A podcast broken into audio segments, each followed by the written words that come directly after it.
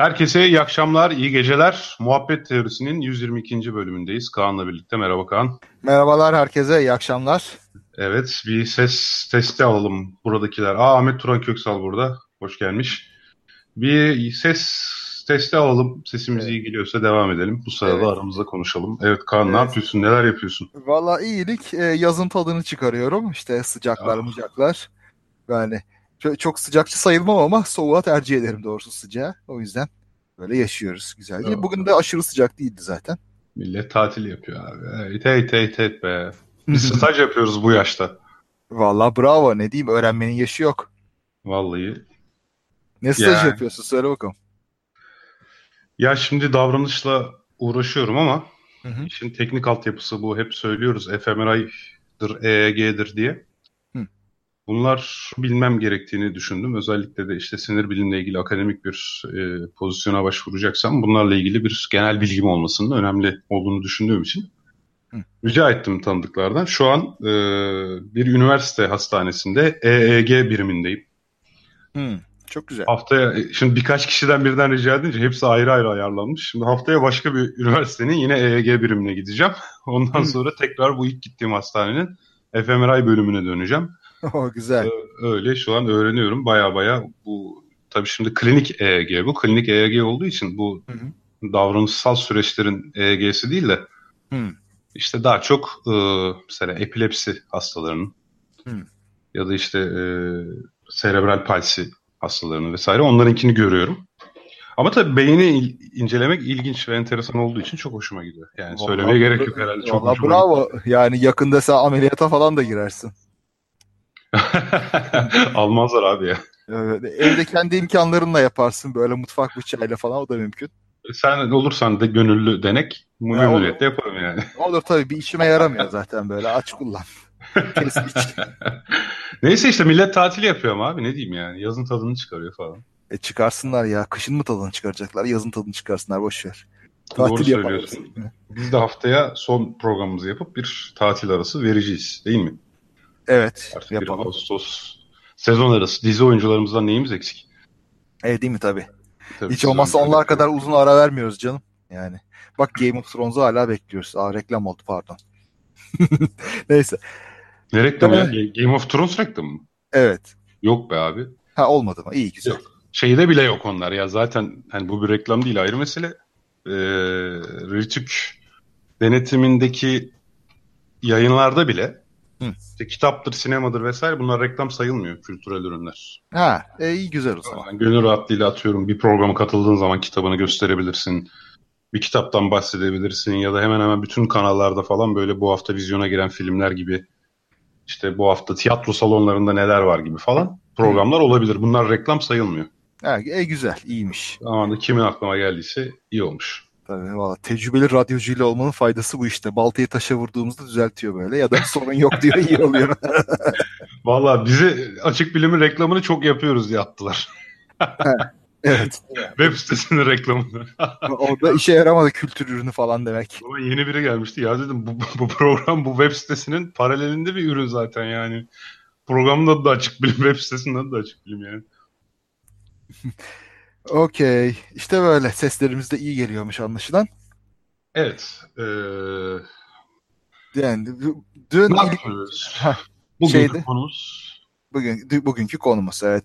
Şey demiştik havacılık tarihi e, ne vesileyle dün Vecihi Hürkuş'un meşhur pilotumuz aynı zamanda herhalde uçak mühendisi de diyebiliriz. Ölüm yıl dönümü 16 Temmuz 1969'da kaybetmişiz kendisini. E, doğumu da 6 Ocak 1896. Yani 73 yaşında gözlerini kapatmış dünyaya. Şimdi tabii ben çok tanımam. Tabii şey var popüler kültürde falan görüyoruz böyle ama ben çok bilmem tanımam. Yani bu senin işin tabii uçak mühendisi olarak. Sen bize daha iyi anlatırsın. Nedir, yani şimdi, nasıldır? Tabii ki yani bir... yaşadığı ortamda böyle ortam içinde, kontekst içinde rolü nedir, ne yaptı, ne etti, önemi ne biraz oradan bahsedelim istersen. Ya tabii şimdi bir tarihçi gibi anlatamam olayı. Yani, yani. E, film filmi de yapılmış galiba. Mesela filmi de izlemedim. Gerçeklerle ne kadar uyumlu, e, hakiki bilgilere ne kadar e, sadık kalınmış onu da bilmiyorum. Hı. Ama ve lakin e, zaten bu kitaptan ne zamandır bahsetmek istiyorum. İş Bankası yayınlarından çıkmış. İsmail Yavuz'un kaleme aldığı Mustafa Kemal'in uçakları Türkiye'nin uçak imalat tarihi e, diye bir kitap var. Hmm. Ben çok uzun bir süre önce bu e, şeyle ilgili bir kavramsal bir model geliştirmiştim. Yerli şey stratejik ürün geliştirmek üzerine. O zaman böyle bir iki alıntı yapmak için bir iki bölümünü e, okumak üzere almıştım. Derken takipçilerimden Cahit Hoşoğlu diye bir e, takipçim. E, çok uzun yıllardır muhabbet ederiz. Bana kitapta okuyup da yani gerçekten bu havacılık sanayi tarihimizde e, sürekli olarak bir uçak yapmak isteyen, bu alanda ilerlemek isteyen insanların önüne çıkarılan engellerin neden olduğunu, hadi bir şekilde cum şeyden sonra hani Atatürk'ün ölümünden sonra ve hani Demokrat Parti döneminde vesaire onlar hı hı. sırasında olanları anlayabildiğini ama Mustafa Kemal'in hayatta olduğu sıralarda bile çok havacılığa önem vermesine rağmen onun hayatta olduğu sıralarda bile mesela Vecihi Hürkuş gibi insanların önüne çeşitli engeller çıkarıldığını ve bunun neden olduğunu anlamadığını yazdı. Ben de Cahit Hoşoğlu'nun onu yazması üzerine kitabı baştan sona detaylı bir şekilde okumaya karar verdim. Hı. Yaklaşık da iki, iki buçuk ay oluyor okuyalı. Hep sana diyordum ya yani zamandır bunu konuşalım, bunu konuşalım diye hep böyle araya başka şeyler girdi. Tabii şimdi iki buçuk ay geçince ben bazı detayları unuttum. Önüme de kitabı aldım. E, iyi kopya çek başlar. Evet, zaten detay, detaylar da çok önemli değil zaten. Hani genel olarak konuşacağız mevzuyu da. Böyle hani olay olay gidersek her bir olay için belki bir bölüm yapmak lazım. E, yani. Ama ve lakin işte genel olarak bu mevzuyu bir e, konuşalım e, istiyordum zaten. iyi de denk geldi. Şimdi Tabii. Vecihi Hürkuş'tan şöyle bahsedelim her şeyden önce. Vecihi Hürkuş hani Kurtuluş filmini izleyenler de orada Vecihi adlı karakterle karşılaşıyor. Hmm. Ee, Vecihi Hürkuş her şeyden önce hem Birinci Dünya Savaşı'nda hem de bizim Kurtuluş Savaşı'mızdaki pilotlardan bir tanesi. Hmm. Ee, bu sebeple milli mücadeleye de çok önemli katkılarda bulunmuş bir pilot her şeyden önce kendisi. Yani bir uçak mühendisi ya da hani uçak imalatçısından ziyade onun havacılığa girişi e, hem uçak makinisti deniyor o dönemde teknisyenlere. E, hem uçak makinisti hem de bir pilot olarak girişi yani. Hemen burada bir araya gireyim. Yani Kurtuluş Savaşı'nda uçak kullanıldığına göre Osmanlı döneminde de bir e, havacılık teşkilatı var ordunun içinde demek. Yani küçük olsun büyük olsun her neyse. Yani o bunun var. boyutuyla ilgili bir bilgin var mı? Ne kadar, ne büyüklükte, ne ölçüde? Şöyle söyleyeyim. Yani benim bildiğim İnönü Sakarya savaşları sırasında elimizde sadece 3 uçak vardı. Hı. Peki bu 3 uçağı nereden bulmuşuz onu biliyor musun? Yani ee, Osmanlı'dan mı almışız, başka yerden mi almışız? Yani Osmanlı ordusunun elinde bulunan uçaklar. Osmanlı ordusunun elinde vardı. İtalyanlardan alınan uçaklar galiba. Hı hı. Tam doğru bilgi veremeyeceğim ama hı hı. zaten o dönemde böyle büyük hava kuvvetleri filoları yok. Uçaklar hı. bilhassa keşif, kimi zaman da havadan bomba böyle elle atmaktan bahsediyorum ama. Yani hı. havadan elle el bombası atmak e, amaçlarıyla kullanılıyor zaten. Tamam. E, uçakların büyük ölçüdeki savaş sanayine katkısı bu. Hı, anladım. Gerçi ee, Birinci Dünya Savaşı'nda böyle Almanların bu şeyleri işte Kızıl Baron falan gibi İngilizler arasındaki it dalaşları falan meşhurdur ama o tabii daha ileri bir teknoloji herhalde. Bizim bu taraflara pek uğramamış. Ee, şöyle söyleyeyim. Yani e, bu tür işlevler genelde birbirine karşı geliştirilir. Şimdi bir şekilde uçak keşif amacıyla yükseliyorsa Hı-hı. sen de adama keşif yaptırmamak için Hı. ona engelleme uçuşuna çıkman lazım. Hı. E onu da nasıl engelleyebilirsin? Evet uçak üzerine hafif bir makinalı tüfek de koyabilirsin. Arkadaki adam elinde de tutabilir. E, evet. Bir, bir şekilde onu engellemen gerekir. Yani o it dalaşı bizim şimdiki bildiğimiz anlamda birbirini önüne düşürüp hedefe kilitleme gibi bir şey değil. Baya havada hmm. kapışma yani. Hmm. Ama tabii ki adamın arkasına geçmek avantaj kazandırıyordur. Evet tabii doğru. Peki dur şimdi laf lafı açıyor ama bu hani e, pervaneyi vurmamak için tam böyle ateş ederken pervaneyi bir şekilde durmak ya da pervane geçmez ki ateş etmeyi açma teknolojisi 2. Dünya Savaşı'nda mıydı? Birincide mi geliştirdiler onu biliyor musun? Yok net olarak bilmiyorum. Ona cevap veremem. Ya öyle bir numara vardı çünkü tabii şimdi öne doğru ateş ediyorsan önde koskoca pervane var. Tabii ki pervaneyi paramparça ediyorsun. Kendi pervaneye azıcık vurduğun zaman uçak düşer. Kurtarma yani. şansı yok o tabii. şeyden dengesizlikten ötürü tabii. O yüzden de öyle bir mekanizma yapmışlar ki pervane tam gelirken e, makinalı tüfeğin ateşlenmesini engelliyor bir kısa bir an için. Ondan sonra tekrar serbest bırakıyordu. Öyle bir şey vardı ama ne zamanda işte bilmiyorum onu doğrusu. Vay be. Bayağı ya, senkron çalışıyorlar birbirlerine o zaman. Evet tabii. Yani valla savaş zamanında insanların kafası zaten dördüncü viteste çalıştığı için her türlü icadı şak şak çıkarıyorlar. İnsan vay be diyor gerçekten de. Can pazarı tabii. Yani ya hep bunu babam şey yapar. Mesela susuz motorun geliştirilmesi böyle Alman araçlarının Sovyet soğuğunda sularının donması nedeniyle çalışmaması üzerine ve Hitler'in emriyle bir gecede geliştiriliyor falan. Oo. Ya babam abartıyor olabilir. Ama yani Hitler emrettiyse bence bir gecede olur yani o şeyde. Hem, yani bir Alman disiplini içerisinde bir e, korku içerisinde yani. Tabii. Emir demiri keser. E, Ahmet Turan Köksal ikisi arasında demiş. Birinci Dünya Savaşı, İkinci Dünya Savaşı arasında demiş. Hmm. Ha anladım. E güzel. Demek ki adam dersini almış. Yeni savaşta geliyor demişler belki de. Hazır olalım. Evet. İşte ya tabii şu var bu arada İkinci Dünya Savaşı'na doğru artık motorlar kanatlara taşındı. Evet. Çok motorlu yani multi engine dediğimiz uçaklar ortaya çıktı. Böylece o senin dediğin ihtiyaç da ortadan kalkmış olmalı. Doğru, doğru. Evet. Atakan Çaldı Synchronization Gear demiş bu sistemin adı için. Tamam, teşekkürler. Ondan sonra Çanakkale'de bir tane Alman uçağı kullandık diyor Ahmet Hoca. Bu da iyi bir bilgi herhalde. Ha, doğru. Işte... Müttefiklerimiz Alman olduğuna göre zaten bilhassa Almanlardan kalmış olur. Benim az önce İtalyan dediğim şu kalmış aklımda. Ee, İtalyanlarla biz e, daha önce anlaştık ya. Kurtuluş Savaşı'ndan önce bir İtalyanlarla ve Fransızlarla hani düşman sayımızı azaltmak için böyle minik anlaşmalar yaptık. Evet. İtalyanlar silahlarını uçaklar da dahil bırakıp gittiler. Hmm. İki tane İtalyan uçağını da hatta bunları ben e, Vecihi getirdi diye hatırlıyorum. Çok güzel. Vay. Çok iyi. Demek ki öyle bir yardım anlaşıldı yani şeyden. Belki de o zaman işte Osmanlı ordusunun kendisine ait bir filosu yok yani küçük bile olsa demek ki. Şimdi küçük bir filo da olsa e, birincisi yedek parça yok. Hmm. Yedek parça yok ve bir parça tedarik ağı yok. Parça tedarik ağı ve yedek parça olmadığı için mesela Birinci Dünya Savaşı, ya Kurtuluş Savaşı'nda çok e, çileli şartlar altında çok enteresan çözümler geliştirmek durumunda kalıyorlar. Hmm. Bu çözümlerden bir tanesi mesela uçakların normalde özel bir kaplaması var. Hmm. Kumaş olarak bu kaplama yerine böyle patates ezmesiyle, nişastayla e, güçlendirilmiş kene, şey e, kenevir bezi, keten bezi kullanıyorlar. Evet, Kurtuluş dizisinde bahsederler mesela onda. Evet, ikincisi de kanibalizm dediğimiz olgu. Mesela hı. ambargo yiyen ülkeler genelde bu kanibalizm olayına girerler. Hı hı. O da şu, bir uçaktan söktüğün parçayı diğerine takmak suretiyle böyle hep diğer uçaklardan yiyerek bir uçağını sağlamlaştırabilirsin. Hmm, anladım. Oo, e, tabii başka çare yok. Ne yapacaksın işte? Evet. Yedek parçası olarak. Mesela bu şu bu Suriye Savaşı çıkmadan önce ben o zaman askeri dergide çalışıyordum MSI dergisinde. Hı. Mesela bu Suriyelilerin kanibalizm konusuyla ilgili bir haber yaptığımı hatırlıyorum. Yani Suriyeliler baya baya o zaman Suriye'den ambargo olduğu için hı ancak bir uçaktan söktüğü parçaların yerine takmak suretiyle bir uçağı adam edebiliyorlardı yani. Hı hı. E, güzel tabii. Bu arada bir ekleme yapalım. Hamit Can Sayılgan bu ateşleme mekanizması ile ilgili bir şey yazmış. Birinci Dünya Savaşı'nda kullanılan uçaklarda pervaneye bağlı dişli çark ile senkronize çalışan makinalı tüfek pervane atış hizasına gelmeden hemen önce dişli çarkın dönüşüyle ateşleniyor. Pervane makinalı tüfeğin hizasına geldiği anda ise dişli çark ateş pozisyonundan çıkıyor ve silah ateş etmiyor. Böylece pervaneye evet, zarar gelmiyor. mekanizmasıyla evet. Yani durdurma değil de tam böyle pervane gelirken aha şimdi ateş et mekanizması ondan sonra dur mekanizması gibi bir şey var. Tabii buradan şu da çıkıyor. Pervane yani takat dediğimiz pervane dönüş hızıyla atış hızı o zaman birbiriyle senkronize. Evet.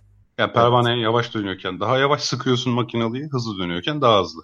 Ha evet. Ha, belki vites yapmışlardır. Vites yapmışlarsa hani yavaş dönerken de hızlı atabilirsin. Böylece Hı. Yani onların frekansı birbirinin kat, katı olmak durumunda bu durumda. Doğru. Elbette. Elbette. çok ilginç. Evet. Ne ilginç şeyler ya. Ne hikayeler. Peki evet. devam edelim. Vecihi Hürkuş'a devam edelim o zaman. Şimdi Şimdi Vecihi Hürkuş'tan çıkalım bence. Genel olarak şunu söyleyelim. Evet genel olarak gerçekten de Türk havacılık tarihinde tamam mı? 1950'lere kadar pek çok gönüllü insan uçak yapmaya, uçağını uçurmaya, Türkiye'de uçağı, kendi uçağı yani tamamen yerli tasarım bir uçağı hayata geçirmeye çok uğraşmış. Ama çeşitli kereler, çeşitli gerekçelerle hep engellenmişler. Hmm. Bu enteresan bir durum. Şimdi İsmail Yavuz'un yazdığı uçak bu acı öykülerin her birisini anlatıyor. Fakat bu arada yazarın e, olaya çok çok tarafsız yaklaşmadığını da söylemem lazım. Yani çok abartılı e, olduğu durumlar var. Yani örnek veriyorum. Şimdi Veci Hürkuş'un ilk uçağı K6. Hı hı. E, ve Veci Hürkuş bununla 15 dakikalık bir test uçuşu yapmış. Hı hı. Fakat mesela yazar bunu 15 dakikalık test uçuşunun dünyada zaten test uçuş standartının 15 dakika olduğunu ve bu uçağın kesinlikle başarılı olduğunu bir ispat sayıyor. Uçak hakkında daha fazla bilgimiz yok. Hmm. Oysa bu bir şans ürünü de olabilir. Çünkü henüz Vecihi Hürkuş o uçağı yaptığı tarihlerde herhangi bir mühendislik eğitimine sahip değildi. Biraz e, onunla alakalı olabileceğini düşünüyorum. Yani o dönemde uçak yapma biçimi şu şekilde. Yani aerodinamik bilimi tabii gelişmiş ülkelerde ilerliyor. O sırada e, insanlar rüzgar tünelleri kuruyorlar. Rüzgar tünellerinde uçakları test ediyorlar. Kanat profillerini test ediyorlar. Hmm. Dolayısıyla bir uçağı daha yaparken onun kanatlarının taşıma katsayısını dolayısıyla sağlayacağı taşımayı biliyorsun. Hmm. E, tasarımı belli bir disiplin içerisinde e, mühendislik ilkeleri altında gerçekleştiriyorsun. Şimdi bu bir yol. İkinci yolsa şu. Ona competitor study deriz. Bir tane uçağı seçersin ona benzeyen bir uçak yaparsın. Hı hı. Tamam. Ha dersin ki mesela o bir tane yolcu taşıyor. Benimki iki tane taşıyacak. Ha bu ne demek? Demek ki seninki biraz daha ağır olacak. Hı hı. Biraz motoru ağırlaştırırsın. E biraz ben motoru ağırlaştırdım. Motor önde. O zaman bunun ağırlık merkezi biraz öne kayacak. Bunun ağırlık merkezi madem öne kayacak ben biraz kanatları öne çekeyim. E ben işte kanatları öne çektim. Taşıma biraz öne ta, e, kaydı. Taşıma e, merkezi. Taşıma merkezi biraz öne kaydığına göre uçağımın stabil olması için ben biraz arkadaki o yatay kuyrukların alanını genişleteyim. Hı. Yani bu şekilde bir uçak yapıyorsun. Heh. Rüzgar tüneli de yok ve bunu tutuyorsun. Gözü kara bir pilot. Veci inanılmaz gözü kara, kara bir pilot. Birinci Dünya Savaşı'nda ne şartlarda uçmuş. Kendi yaptığı uçakta hiç korkmaz yani. O bir test evet, pilotu aynı zamanda. Yani şimdi Çok organize, sana, organize sanayi bölgesindeki ustanın yapma usulüyle uçak yaparsan tabii pilotun da bayağı bir gözü kara olması gerekiyor. Başka çare yok yani. Ha, evet aynen. Ve Veci Hürkuş bu şekilde kendi yaptığı ya tabii ki burada işte az önce söylediğim prensipleri yani bunlar tabii ki fiziki prensipler. Taşınma merkezidir, ağırlık merkezidir. Hani elbette bunlar da bir temel teknik bilgi gerektiriyor. Hı hı. Ama bu yaptığın uçağın mutlaka mutlaka çok emniyetli olduğu konusunda e, güvenilirlik düşük. Hı. Ve şimdi tabii ki bununla 15 dakika uçuyor. E, 15 dakika bir test uçuşu gerçekleştiriyor. Şimdi bu sadece bu uçağın 15 dakika test uçuşunu gerçekleştirebilmiş olmasına toplamda bu uçak kesinlikle çok başarılıydı diyemeyiz. Hmm. Bu müthiş bir tasarımda harikaydı, kendini ispat etti diyemeyiz. Yani yazarda biraz böyle bir eğilim var. Ama şu var. Hali hazırda elinin altında bunun için motive olmuş birisi var değil mi? Tabii. Yapıyor, tabii. ediyor. Ha bu kişiyi desteklersin. Gerekirse dışarıdan mühendis getirtirsin. Gerekirse bu kişiyi yurt dışına eğitime gönderirsin. Ki mesela Vecihi Hürkuş 1936'da gidiyor Almanya'ya üniversiteye. Uçak mühendisliği eğitimi almaya. Çok güzel. Bravo. Bu söylediğim tarih henüz 1925. Netek, nitekim işte bu uçağıyla destek görmüyor 1924'te. Hı hı yapmaya başlıyor. 25'te ilk uçuşunu yapıyor Ocak'ta. Tamam mı? Ve tabii ki dediğim gibi burada e, bu uçak bir competitor study sonucunda gerçekleştirilmiş. Hı hı.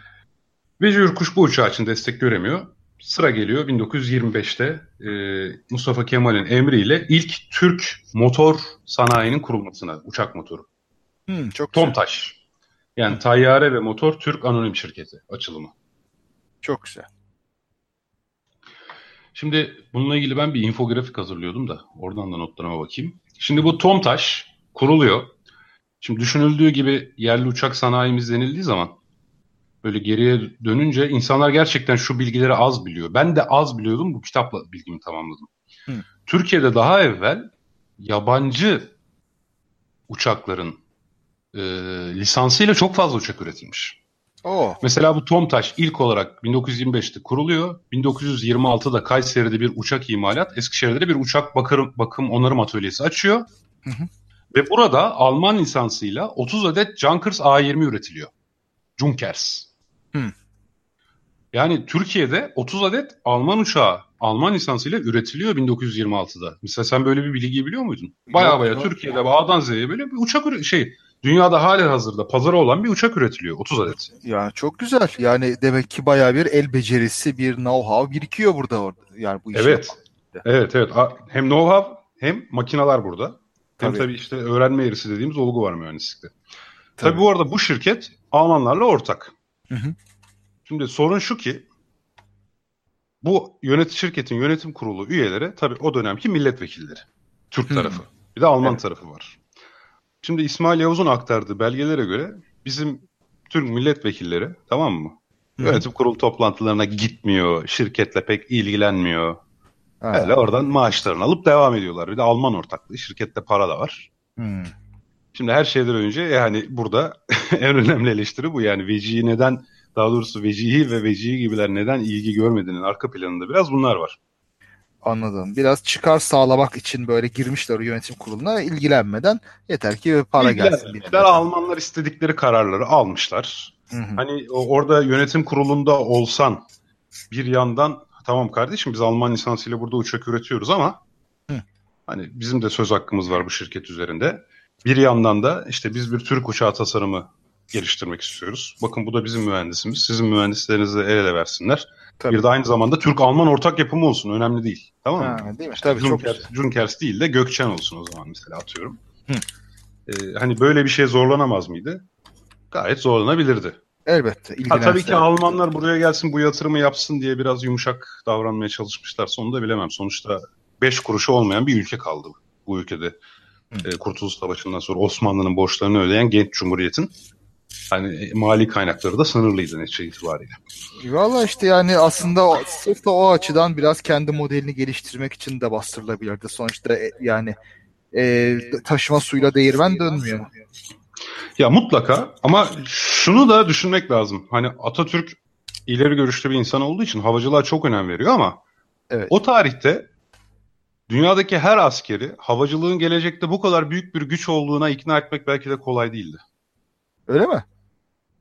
E tabii tarihteki çok büyük gaflar vardır ya mesela hani e, havacılığın askeri bir anlamı olmadığını iddia eden bir Amerikalı da vardı o listede hatırlamıyorum da. Hmm. Hayır yani Birinci Dünya Savaşı'nda o kadar işe yaradıktan sonra bundan hala şüphe etmek garip ya. Yok şimdi alternatiflerden bahsediyorum. Şimdi şöyle düşün. Birinci Dünya Savaşı'ndaki en efektif alet neydi sence? Ee, hava, hava saldırısı olarak mı? Top ve makinalı tüfek. Yok. Ha tamam. Şimdi e, henüz o tarihlerde biz şimdi biraz hindsight biraz yapıyor olabiliriz. Hmm. Geriye dönüp bakıp. Biz bugün havacılığın ne kadar önemli olduğunu net olarak biliyoruz. Ama o tarihlerde diyelim ki elinde sınırlı kaynak var. Evet. Bu sınırlı kaynağı bir alana yatırman gerekiyor. Alternatiflerin uçak. Hı hı. E onu iyi kötü şimdi Almanlarla yapıyorsun. Zaten 30 tane ihtiyacım var. Hı. Öte taraftan top ve top mermisi. Öte taraftan makinalı tüfek ve makinalı tüfek mermisi.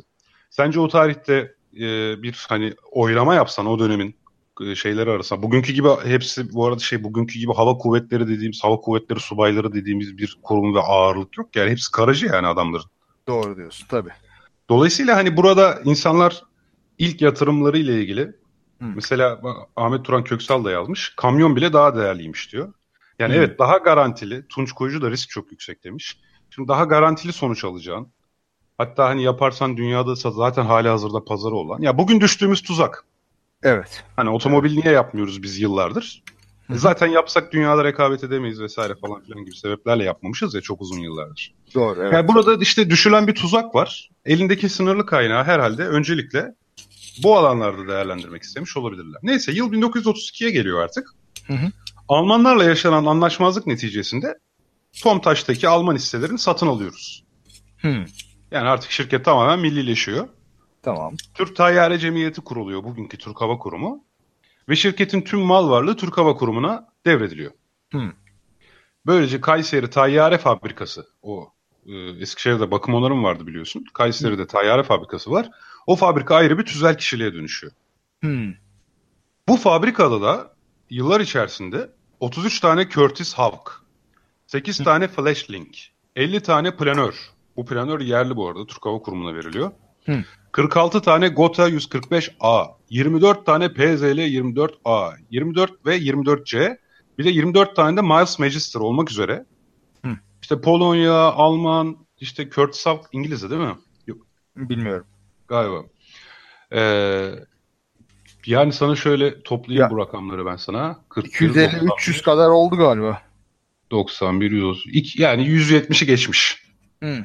160-170 civarında uçak üretiliyor burada. Hı hı. Ve çeşit çeşit. Yani şöyle söyleyeyim sana tip sayısı arttıkça beceri de artıyor demektir. Çünkü her uçağın tasarımı sonuç itibariyle biraz birbirinden farklı. Doğru. Doğru. Ee, Bu 1932 yılı ve 1932 yılında bu arada şöyle bir gelişme de oluyor. Vecihi Hürkuş kendi tasarımı olan Vecihi 14'ü Çek Cumhuriyeti'ne gidip sertifiye ettiriyor. Hmm. Yani şimdi Türkiye'de o sırada işte sertifiye edebilecek nitelikte bir kuruluş yok. Tabii. Yani bu uçağın şimdi o dönemde sertifikasyon olayı başlıyor. Bu uçak uçabilir, emniyetli bir uçaktır. Hmm. Bu bir uçaktır gibi yani sanayi standardı diyeyim artık emniyet standardı. Ha, anladım. Gidiyor Çek Cumhuriyeti'ne. Çek Cumhuriyeti'nin o şekilde yerleşik kuruluşları var ve Çekler havacılık da iyidir bu arada. Hala mesela E-Vektör denilen bir uçak dünya pazarında satılır. Hmm. Çek eğitim uçağıdır. Türkiye'de de bir ara E-Vektörlerle e, uçuş okulu açacak birileri vardı da olmadı. Neyse e, tabii Vecihi Hürkuş bu sırada uçağını sertifiye ettiriyor. Büyük bir gururla Türkiye'ye dönüyor. Hı hı. Türk Hava Kurumu da Vecihi Hürkuş'a yurt çapında iki tane turne yaptırıyor. Ha bu sırada şunu söyleyeyim. Vecihi Hürkuş Atatürk'ün dikkatini çekiyor. Yani şu ana kadar söylediklerimizin hepsi Atatürk'ün kulağına gitmiyor. Yani Mustafa Kemal'in kulağına gitse bu işe önem vereceği belli.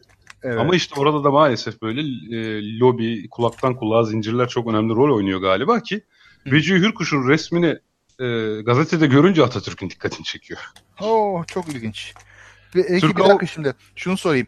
Ee, şey Çek Cumhuriyeti'nde bunu şey yapmış, e, tescil ettirmiş. Demek ki bu 15 dakika bu şimdi 15 dakika uçan model mi? Yoksa başka daha Hayır iyi bu başka model. bu daha iyi artık. Bu da yani iyi bir uçak ve o e, sertifikasyonda yapılan testlerin hepsini geçmek kolay bir iş değil. Yani Vecihi Hürkuş gerçekten bu kez çok çalışıyor ve acayip iyi bir şekilde başarıyor bu işi. Ha tamam güzel bu sefer iyi. Bir sayfayı bulursam sana sertifikasyonun şeylerini de söyleyeyim. Onları not almamışım. Olsun. Yani şey kolay bir şey olmadı belli zaten yani uluslararası sertifikasyon. Burada artık 1930'lara geldik mi yoksa 20'lerde miyiz 32'deyiz şu an. 32'deyiz. Anladım. Evet. Çok güzel.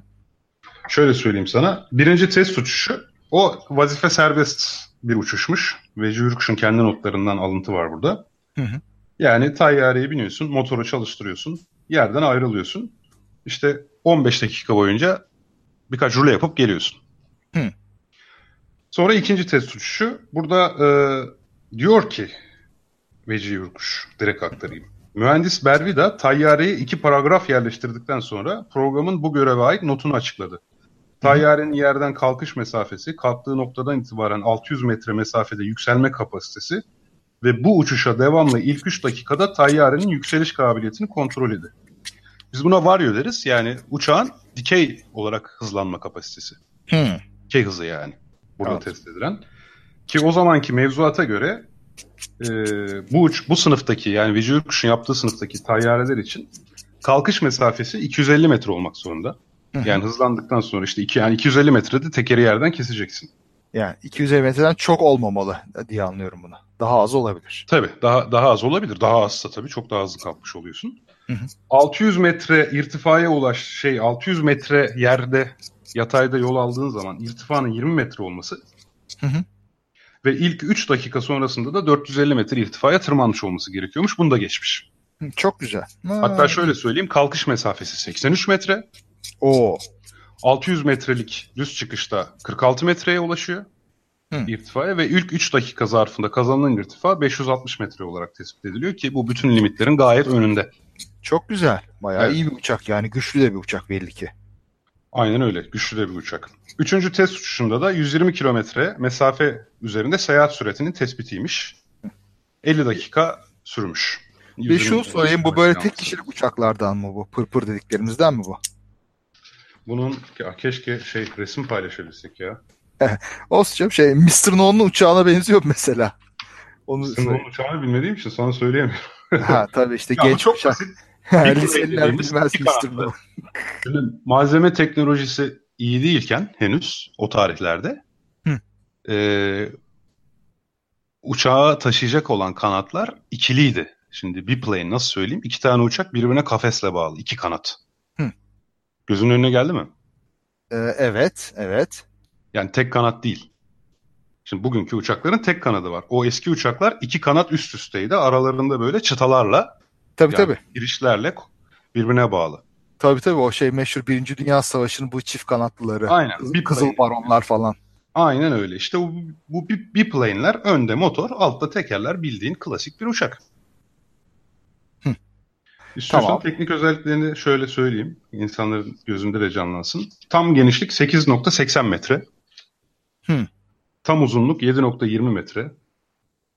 Tamam. Yüksekliği 2.65 metre. E güzel yani e, küçük bir apartman kapağına metre. Tamam.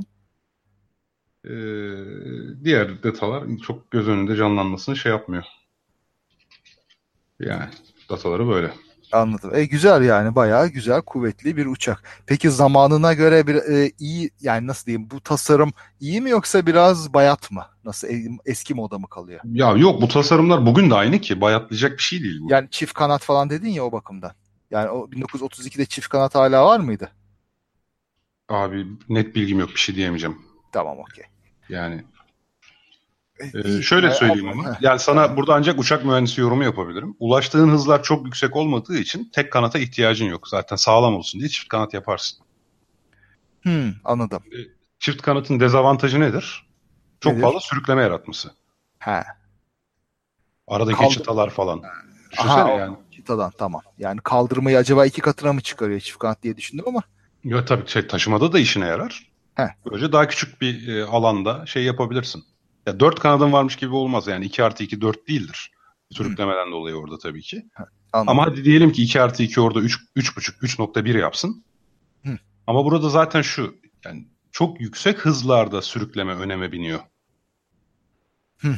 tamam anladım. Bunların hızı o kadar yüksek olmuyor. Şimdi hiç. henüz o kadar hız yüksek değil. O kadar hızı sağlayacak motor yok dünyada. Dolayısıyla Hı. henüz böyle illa ben tek kanada geçeyim, sürüklemeyi azaltayım öyle çok bir şeyin yok. Ee, böyle kaygıların henüz yok yani. Aa, sağlam olması, sağlam yere konması falan. Havacılık tarihinin ilk başlarında pilot ölmüyorsa uçak iyidir yani. Öyle söyleyeyim sana. e, çok güzel. Yani zaten şeyden de çok hızlı olmadıkları adamların böyle ne bileyim hiçbir kokpit falan olmadan çıkmasından da belli. Hiç tabii canım. Tozluk dediğin gözlüğü takıyorsun çıkıyorsun. Ha tabii. Yani Yoksa nefes alamazsın yani fazla hızlı gitsen yani donarsın monarsın. Çok yükseğe de çıkmıyorlar zaten değil mi? Birkaç yüz metre falandır.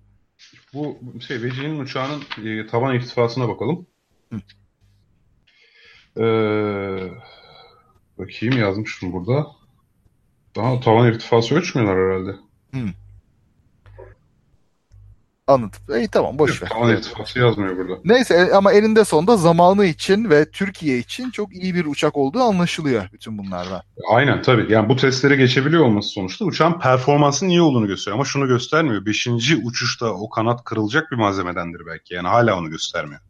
Ha testleri geçmiş olmasına rağmen bundan emin olamıyor muyuz? Şimdi yapısal dayanıklılık ölçülmüyor ki bu testlerde. Performans ölçülüyor. Ha anladım. Okey. Yani yapısal dayanıklılık biraz e, tasarımla alakalı bir şey yani. Tamam. E okey. Peki ondan sonra bu başarıdan sonra ne oluyor? Mesela Atatürk duydu dedin Vecihi Yurkuş'un bu yaptığını. Ha, şimdi Vecihi Yurkuş Türkiye'ye dönüyor.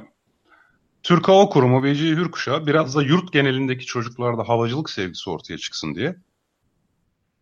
Ama hani daha sonraki davranışlarına bakılırsa biraz bağış almak için, reklam yapmak için diyeyim. Hı.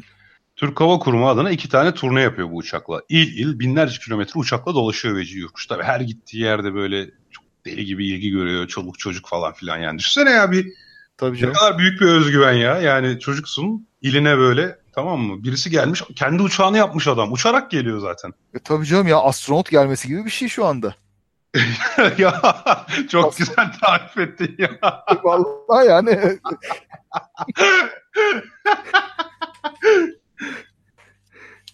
E, yani ne bileyim kendi kendine uçak yapan adamı ben şimdi de görsem elini öperim yani kolay bir şey değil.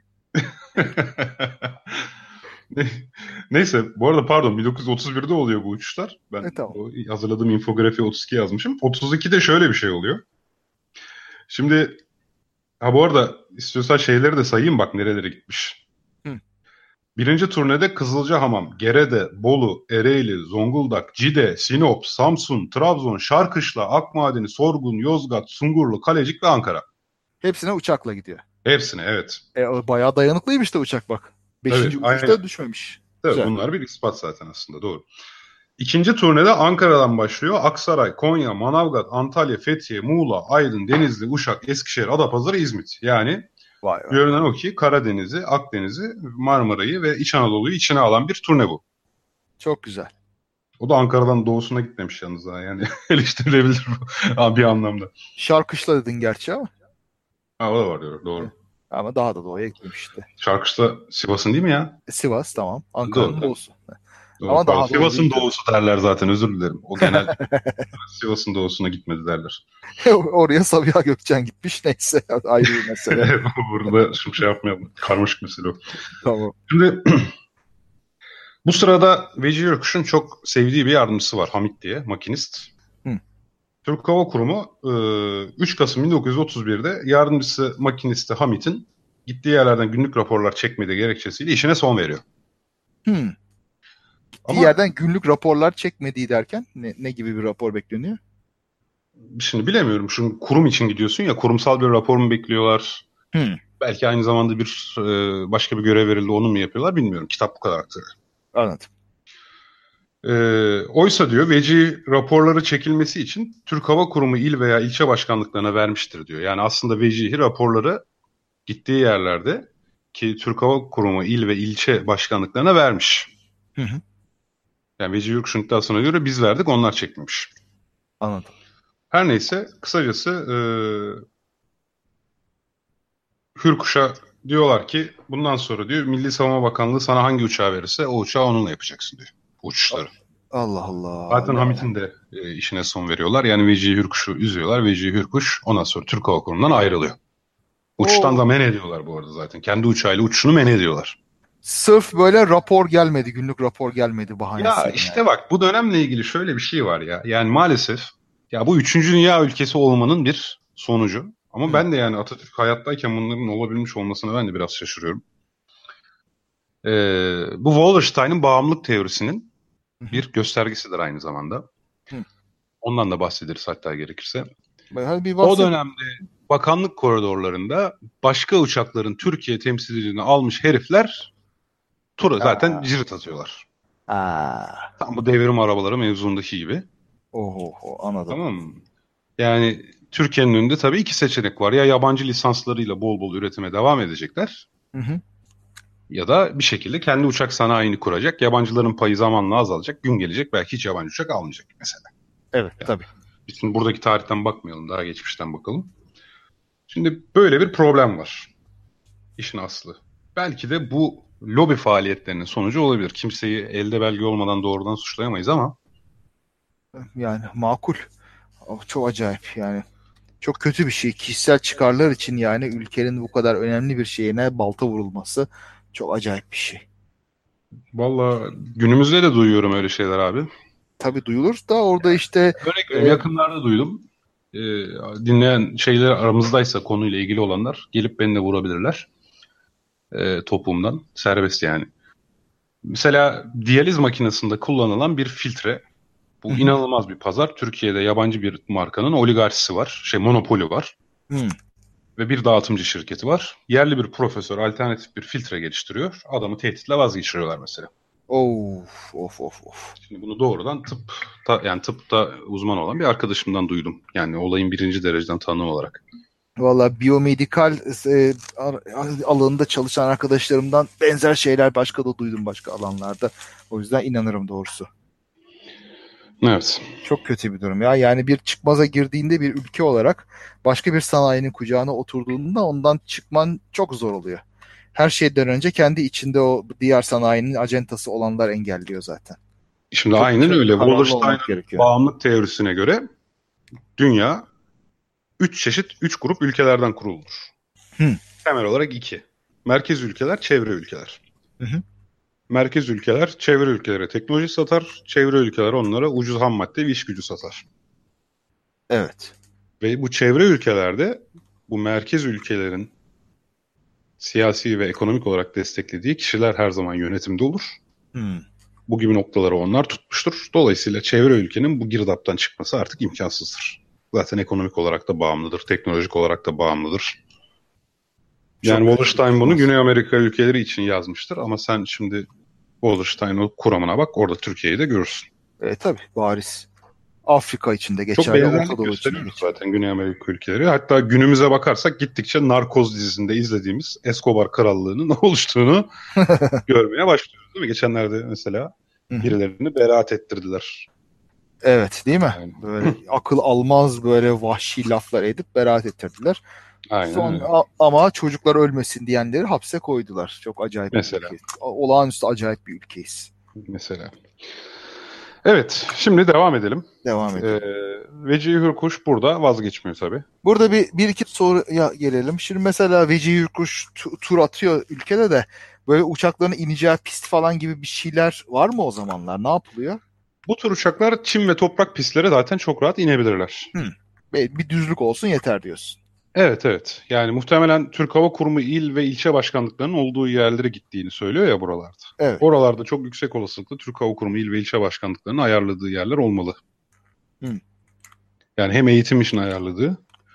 E, Türk Hava Kurumu'nun da şu anlamda hakkını yemeyelim. Tabii yani zamanda böyle uygulamalar olmuştur veya yakın zamanlarda da çok çeşitli sansasyonlarla gündeme geldi ama çok uzun yıllar e, yani bu ülkenin çocuklarına hiçbir ücret beklentisi olmadan planör, paraşüt, yamaç paraşütü yani havacılığı sevdirmek adına ne, ne gerekiyorsa yaptı yani. Evet, evet. Ben de kendi çocukluğumda, gençliğimde hatırlıyordum çok güzel kursları olduğunu. Evet. İyi bir sistem, güzel çalışan bir, yani kısmen güzel çalışan bir devlet usulü vardı. İnşallah tekrar geri gelir bir gün. Bekliyoruz. Bir, bir de bir bilgi eklemesi var Emrah Karaçam'dan. İlk siyahi pilot da Osmanlı ordusundaydı diyor. Ee, bunu da görmüştüm bir yerde sanırım tarih dergisinde de şimdi ayrıntısını hatırlamıyorum. Evet ve o, o siyahiler e, Türkçe konuşan gayet Ege şivesiyle konuşan İzmir'de yaşayan böyle yerli siyahiler biliyorsun değil mi? Evet evet evet yerleşmişler böyle eski köleler herhalde. Orada yerleşmiş bir ca- ca- camia kurmuşlar kendilerini öyle biliyorum. Ya evet müthiş ya. Çok çok çok güzel bir şey böyle Ege şivesiyle konuşan siyahi teyze falan. Bunu yapı Belçik miydi? Belçik mi diye.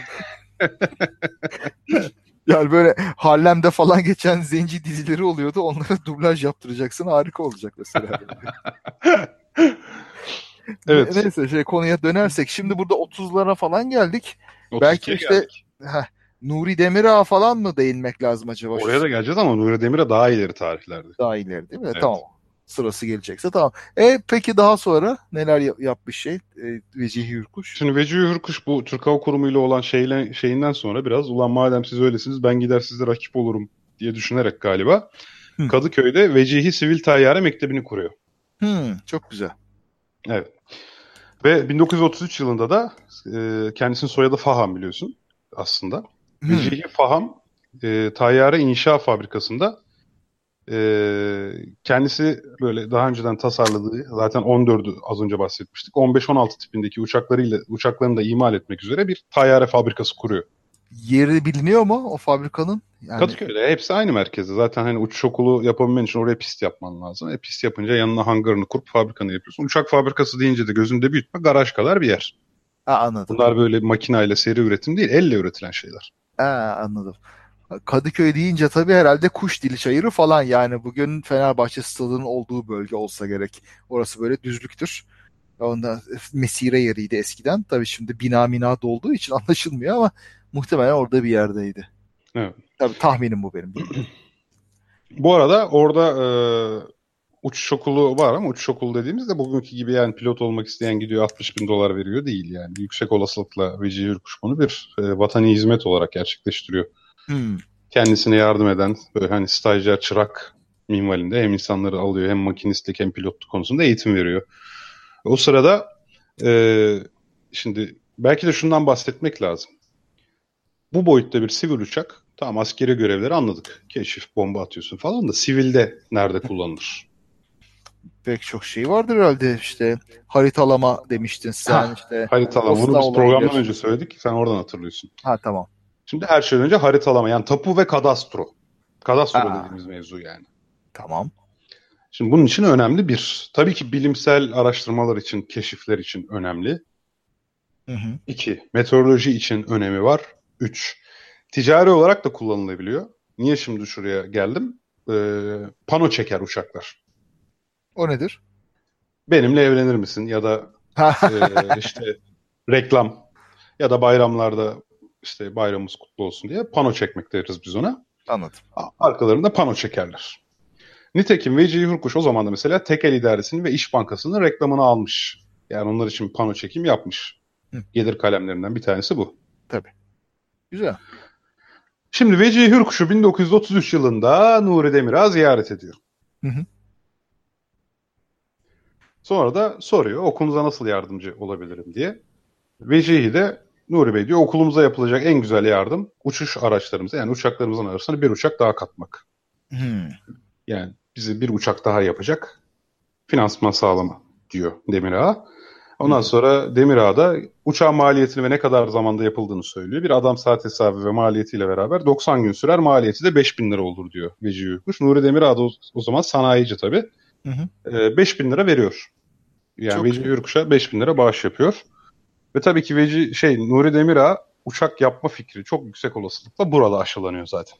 Hmm, tabii. Bunun önemli olduğu burada e, uçak yani Türkiye'de uçak yapabileceği vesaire gibi. Kısacası şöyle tarihte ileri gidersek başka nerelere gidebiliriz? Şimdi Nuri Demirağ da 1936'da fabrikasını kurmuş diye biliyorum ben. Oraya da geleceğim abi de arada Hı. önemli bilgi var mı? Onlara bakıyorum şöyle. Ha pardon bak bir yeri yanlış söylemişim. Gazetedeki yazılardan Atatürk'ün dikkatini çekmesi 1935. Aa, ancak o kadar. Tamam. Evet. Yıllar geçmiş yani arada. Aynen. Şimdi o sırada Türk Hava Kurumu Başkanı Fuat Bulca Atatürk'ün emriyle Rusya'ya gidiyor. Oradaki sivil havacılığın durumunu incelemek için. Dönüşte de tabii bütün gözlemlerini ve raporlarını Atatürk'e aktarıyor. Ondan sonra Atatürk de Vecihi Hürkuş adını duyduğu için onun hakkında bilgi istiyor Fuat Bey'den. Hı hı. Fuat Bulca da işte sitayişle bahsediyor Vecihi Hürkuş'tan. Ee, çünkü gazetelerde görüyor bu arada Atatürk.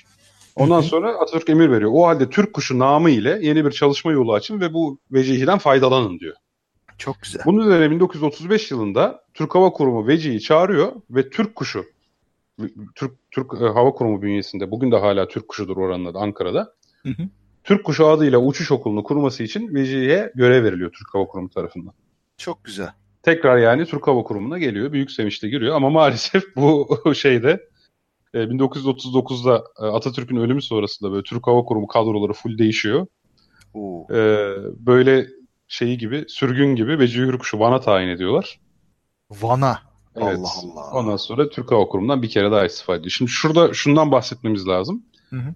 Ee, dedim ya 1935'te Atatürk'ün emriyle Vecihi Hürkuş'tan faydalanın deniyor. Tabii Türk Hava Kurumu'na tekrar çağrılıyor. Türk Kuşu adıyla işte kuruluş çalışmalarını yapıyor. Ve Almanya'ya Weimar Mühendislik Okulu'na e, uçak makinesi ihtisası için gönderiliyor Vecihi Hürkuş. Atatürk'ün emriyle 1937'de.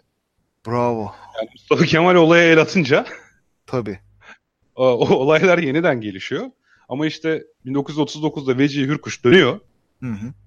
Tamam mı? Ondan sonra bakanlığa başvuruyor e, şey için. Tayyare makine mühendisliği diploması için. Hı hı. E, bakanlık da diyor ki hadi canım iki senede mühendis mi olunur diyor. Vermiyor onun mühendis şeyini, e, ruhsatnamesini. Daha sonra da işte Türk Hava Kurumu onu Van'a tayin ediyor. Van'a tayin edilince bakıyor Vecihi Hürkuş orada bir şey yapamayacak. Yani bu bir sürgün aslında onu engellemek için. Çok acayip bir şey Sonra ya. tekrar istifa ediyor. Bunun sebebi hakkında bir şey var mı acaba bilinen? Yani yine lobilerin oyunu mu? Yoksa Ya başka bir şey var şimdi bu tür şeyler için belge olmaz. Hani rüşvetin Ha. belgesi mi olur pezevenk diye neydi o? Türk siyahi tarihinde bir şey vardı ya neydi o ya? O, neydi o? Parsadan mı? Ahmet Turan Köksal kesin hatırlar. Tamam hadi hocamıza bırakalım. Neyse Hadi Parsadan, bırakalım. Parsadan mıydı? Başka birisi miydi? Hani bu 90'larda rüşvet vermekle suçlanan birisi İSKİ vardı. skandalı mıydı ya? Erol Evcil miydi neydi? Bir şey O vardı. da, o da olabilir. O da ha olabilir. İSKİ yazdı İSKİ, bak Ahmet. Turan Köksal. Detaylar gelir şimdi Ahmet Hoca'dan. E işte onun gibi diyorsun yani bilinmiyor. Mahkemede İşte- şeydi değil mi o? Rüşvet ver, işte rüşvet verdi. E, Hani madem rüşvet verdin belgesini gösterdin diye. Ulan rüşvetin belgesini bulur pezevenk diye. Yargıça diyor bunun bir de değil mi? Mahkemede geçiyordu herhalde. Battı balık yan gider artık diyor adam. Ee, bunun gibi diyorsun. Ondan sonra bitiyor mu işi Vecihi Hürkuş? Artık bir şey yapamaz oluyor herhalde bütün bu baltalamalardan sonra. Ee, evet yani burada yani bir insanı bu kadar tabii ki şey yaparsan abi sindirirsen bir süre sonra motivasyonu kırılıyor. Yani E tabii. şimdi kitapla ilgili ufak bir eleştiri aktarayım. Hı hı. Mesela kitapta Vecihi Hürkuş 1900 yılında F-16, 1930 yılında F-16 uçağını yaptı diye bir başlık var. Ve o zaman Vecihi 14 uçağının F-16'ya denk bir uçak olduğunu biraz cherry picking argümanlarla e, savunuyor. Nasıl F- F-16 jet değil mi ya? Ya F-16 jet de o anlamda demiyor da işte F-16 uçağının 3 özelliği var. Bir tanesi reliability yani güvenilirlik.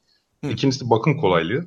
Peki. Üçüncüsü de e, supportability yani desteklenebilirlik. Bu bakımlardan F-16'ya denk olduğunu söylüyor ama yani çok da biraz acele bir değerlendirme olduğunu düşünüyorum. E tabii şimdi insan bu tarihimizle bu, bu kitabı yazacak kadar ilgilendiği zaman muhtemelen olayları daha duygusal ele alıyor. Yani o kadar da şey yapmamak lazım.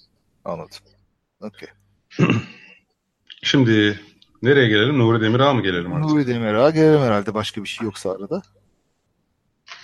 Peki şimdi Nuri Demirağ ile ilgili önce şu bilgiyi verelim. Nuri Demirağ çok partili hayata geçiş döneminde Cumhuriyet Halk Partisi'ne rakip bir parti e, kurma girişimlerinde serbest ticaret fırkası mıydı hatırlamıyorum tam. Hı. Ee, biraz siyasi bir kişiliği de var Nuri Demirağ'ın. Yani ondan bahsetmek lazım. Dolayısıyla siyasi rekabet ve mücadele içerisinde de bulunduğu için yani hem dost hem düşman kazanmış olma potansiyeli yüksek. Hı, tabii. Yani şimdi sadece sanayici olarak değerlendirmememiz bu anlamda gerekebilir. Hmm, anladım. O yani sadece tabii... böyle lobiler baltaladı falan şeklinde değil, siyasi rekabetten dolayı da baltalanmış olabilir diyorsun. Yani şimdi şöyle söyleyeyim, e, partileri kuran insanlar, partinin başındaki insanları itham etmek istemem ama Türkiye'de her zaman bugün de olduğu gibi hı hı. çok partili hayata geçiş denemelerinde CHP'nin karşısına çıkan partinin e, il ve ilçe bazındaki örgütlenmelerindeki argüman CHP'nin din düşmanı olduğu. Bakın yine CHP kazanırsa bunlar bu sefer Kur'an'ı yasaklayacak gibi. Hı hı. Hem e, Kemal Tahir'in romanlarında hem tarihi belgelerde çok açık görebileceğimiz hı hı. hala bugün de değişmeyen bir e, şey vardır. E, propaganda biçimi vardır yani. Evet anladım. Ve bu Türkiye tarihindeki bütün e, çok partili hayata geçiş denemelerinde de, çok partili hayata geçilir geçilmez Demokrat Parti'nin faaliyetlerinde de Hı hı. Ve yine hani bugün de seç, her seçimden önce orada burada gördüğümüz bu propaganda biçimi e, her zaman geçerli. Anladım. Dolayısıyla o dönemde çok partili hayata geçişlerde başka bir partinin başında olmak ister istemez irtica ile ilişkilendirilmek vesaire gibi etiketlerle donanmayı sonucuna itebiliyor. Hmm. Tamam. Anladım. Yani çok çeşitli ön yargılar var o durumda. Öyle söyleyeyim yani. Tabii doğru. O zaman evet, peki şimdi, o, onun şimdi yaptığı şeyler ne kadar ilerleyebilmiş acaba? Şimdi Nuri Demirağ'ın öncelikle önemli bir sanayici olduğundan bahsetmek lazım. E, soyadının Demirağ olması da demiryolu sanayine yaptığı katkılarla ilgili. Özellikle demiryolu sanayinin millileşmesi e, için yaptığı katkılar. Demir ağlarla ördük ana yurdu. Dört başta dört baştandaki demir ağ gerçekten Nuri Demir yani. Güzel. Öyle söyleyeyim yani. Şimdi e, Nuri Demirağ ilk olarak 1936'da bir tayyare fabrikası açıyor. Hı. O sırada da Mehmet Kum diye önemli bir şahıs daha var. E, bu kitabın yazıldığı sırada Mehmet Kum hala hayattaymış. E, Nuri Demirağ'ın en önemli yardımcısı. O da o dönemin uçak mühendisi. Anladım. Hı hı. Şimdi ha ya ben Veci Yurkuş dosyasını kapatmadan bir şey daha söylemek istiyorum. Söyle tabii. Hava kuvvetlerinin ilk dönemlerinde pilotlar az subaylardan seçilirdi. Hmm. Ben bunun bugünkü psikoloji bilgimle tamam mı? O dönemde yönetim kademelerinde hep subaylar olduğu için ne olursa olsun Vecihi Hürkuş'un kendisini kabul ettirmekte zorlandığını ve her zaman subaylar tarafından az subay olduğu gerekçesiyle biraz daha alt seviyede görüldüğüne inanıyorum. Hmm. Hiyerarşik e, katılık diyorsun anladım. Evet çünkü mesela bugün de pilotlar subaydır Türk Hava Kuvvetleri'nde. Evet. Uçak makinistleri yani teknisyenler az subaydır. Hı hı. Şimdi ben haliyle sivil havacılık sektöründe küçük şirketleri de göz önüne alıyorum. Mesela bazı şirketlerde kara havacıların hakimiyeti vardır. Yani pilotlar zaten oradan emekli olup gelmişler, sivile geçmişlerdir. Evet. Teknisyenler de oradan sivile geçmiş az subaylardır. Böyle ilginç bir şekilde neredeyse hala selam dururlar. Sivil olmalarına rağmen. Ha, anladım. Yani işte. her zaman böyle bir e, şeyde subay az subay e, ayrımı o zaman da ben etkili olduğunu düşünüyorum. İyi bir nokta. Evet bu olabilir yani. Bu, böyle bizimki gibi hiyerarşik toplumlarda bayağı bir etkisi olabilir bunun doğru.